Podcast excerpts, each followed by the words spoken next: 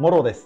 今日はエンジニア転職採用担当が最も重視しているスキル、特に自社開発企業に行きたい方は必見ということで、4つのスキルを順番に解説していきます。で特にどんな方に見ていただきたいかみたいなところで言うと、この4つのスキルっていうのがちゃんと、えっと、身につけられた方だったら、年収1000万っていうのを3年以内に十分実現できるかなと思ってるので、一気にこういった、えっと、高年収を実現したい方は必ず見ていただきたい内容になっています。ということで、じゃあ4つって、えっと、どんな内容なのかってところで気になってると思うので、順番に行きますと、まず1つ目が言語化スキルですね。これちょっとふわっとした言い方なんですけれども、具体的に言うと、テキストベースと、あと対面で話をするときに、自分の言いたいことをいかに具体的に喋れるかどうかってところがものすごく重要です。でなぜかというと特に自社開発企業なおさらメンバーで600から900万ぐらいの年収で募集をしているような会社とかだと特にそうなんですけれども自社開発企業の場合 SES なんかと大きく違う部分は何かというと SES ってレベルの高い方もたくさんいらっしゃるんですが一方でビジネスモデルが自社開発企業と全然違って具体的には1時間座ってるだけでも5000円とか6000円つまり時給単価がもらえますっていうところが SES なんですけど時給がこれがですねと、自社開発企業の場合とかだと、そもそも、えっと、座ってることがどうかが大事かみたいな話では全くなくて、純粋にアウトプットでどうなのかっていうところがシビアに判断される世界になります。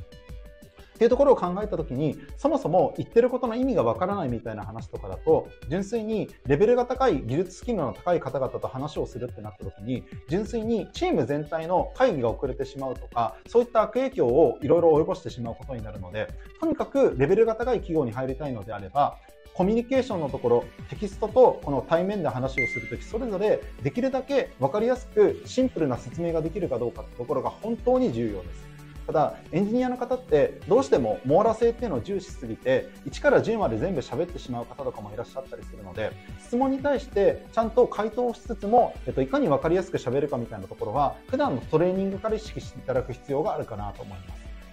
正直、言語化スキルさえ上げていただければ、同じ技術スキルの人でも、年収で言ったら200万、300万ぐらいは普通に上がりますので、個人的にはこの4つの中でも、この言語化スキルを特に鍛えていただくっていうところが私はおすすめです。2つ目が自ら課題を見つけてそこに対して自分で、えっと、改善をする、えっと、アクションを起こす力、まあ、言ってみたら主体性積極性とも言い換えられるものなんですけれどもこちらもものすごく重要な能力です。でなぜかというと特に自社開発企業に行きたい場合にはあんまり上の方とかが指示して細かくタスクを振ってくれることばっかりではなくて実際には自分自身が開発をしていく中でちょっとここの部分の画面の表示速度って重いよなとかそれ以外でもあまりにこのテストの工程っていうのが非効率すぎてもっとこのテストの部分を自動化しようとか自分でどうやって課題を見つけてそこに対してアクションを取れるかどうかってところがとても重要になっています。っていうのを考えた時によく聞かれる質問として技術選定の経験ありますか？みたいな感じで聞かれるんですけれどもこれは正確に言うと技術選定の経験があるかないかっていうところを聞いてるだけではなくて厳密に言うとあなたは、えっと、どういう発想で、えっと、どういうアプローチでどんな風に、えっと、プロダクト開発とか技術に向き合いますかっていうのを聞かれてると思っていただいて構いません。つまり技術選定自体の経験が個人開発でしかなかったとしても私だったらこのぐらいのプロダクトだったら、えっと、 Rails を選択します。もしくは違うパターンだとこういう理由で Laravel を使いますみたいなところが自分の答えで喋れるかどうかってところがすごく重要なところでしてでこの辺りの部分っておそらく、えっと、現場でこれはもう自社開発企業なのか自宅開発 SES の企業なのかってところは関係なくそもそも現場にいる技術について詳しい方にどういう理由でこの技術を使ってるのかみたいなところとかシステム全体の構成、これはインフラの部分とかも含めてですね、っていうところを含めて具体的に理解してるかどうかっていうところが最大のポイントになります。で3つ目の部分、これも自社開発企業に行きたい場合とかだとすごく重要なんですけれども、事業内容とかプロダクトについてどういうふうに興味があるかっていうところをいかに具体的に話せるかどうかっていうところです。で自社開発企業で最も多いお見受け理由、特に最終面接、大体代表とか役員のビジネスサイドの方とかと話をするんですけれども、そういった方々と話をしてみて、一番お見受けになりやすい理由は何かというと、うちの会社のビジネスに興味なさそうだよねとか、あんまり他の競合他社と、えっと、何が違うのかみたいなところを、この機能の違いとか、ビジネスのモデルの違いみたいなところを含めて、分かってなさそうだよねっていう理由が、実はお見送りの理由の中でも特に多いです。で、これすごく本当にもったいないなと思っていまして、例えばスマート HR みたいな企業であれば、同じ HR テックの企業の中でも、じゃあ、えっと、近しい機能を持っている企業って B 社と C 社で、御社の場合だと B 社と C 社と、えっと、比べてみたときに、機能のところでこういう違いがあるよねとか、あとは中小企業なのか、大企業を相手にしてるのかみたいなところとか、いろいろですね、着目してくると、似たようなプロダクトをやってる場合でも、違いっていうのは必ず何かあります。でそういった部分を具体的に喋れるかどうかってところがすごく重要かなと思いますしもっと言うと多くの自社開発企業の場合だとそういった他の企業との比較で考えたときに、うちはこういう機能とか、こういうビジネスモデルで、えっと、独自にやってるんですみたいなところに興味が持てないと、正直入ってから皆さんがディスカッションをする中で、僕そもそもそのプロダクト興味ないんですみたいな話になると、結構これ働いてて辛いのかなっていう感じなので、この業界とかプロダクトへの興味関心みたいなところは、やっぱりエンジニアの面接においてもものすごく重視されることが多いです。ただ、最近は例外みたいなところも出てきてまして、例えば、えっと、これも私のクライアントの企業様なんですけれども、医療とか介護のところでプロダクトを40ぐらいやっていて、で、えっと、レベルで言うとですね、AWS から転職する人とか、ものすごく技術レベルは高い会社なんですが、医療とか介護についての興味関心は全然見ませんっていう会社とかも中にはあります。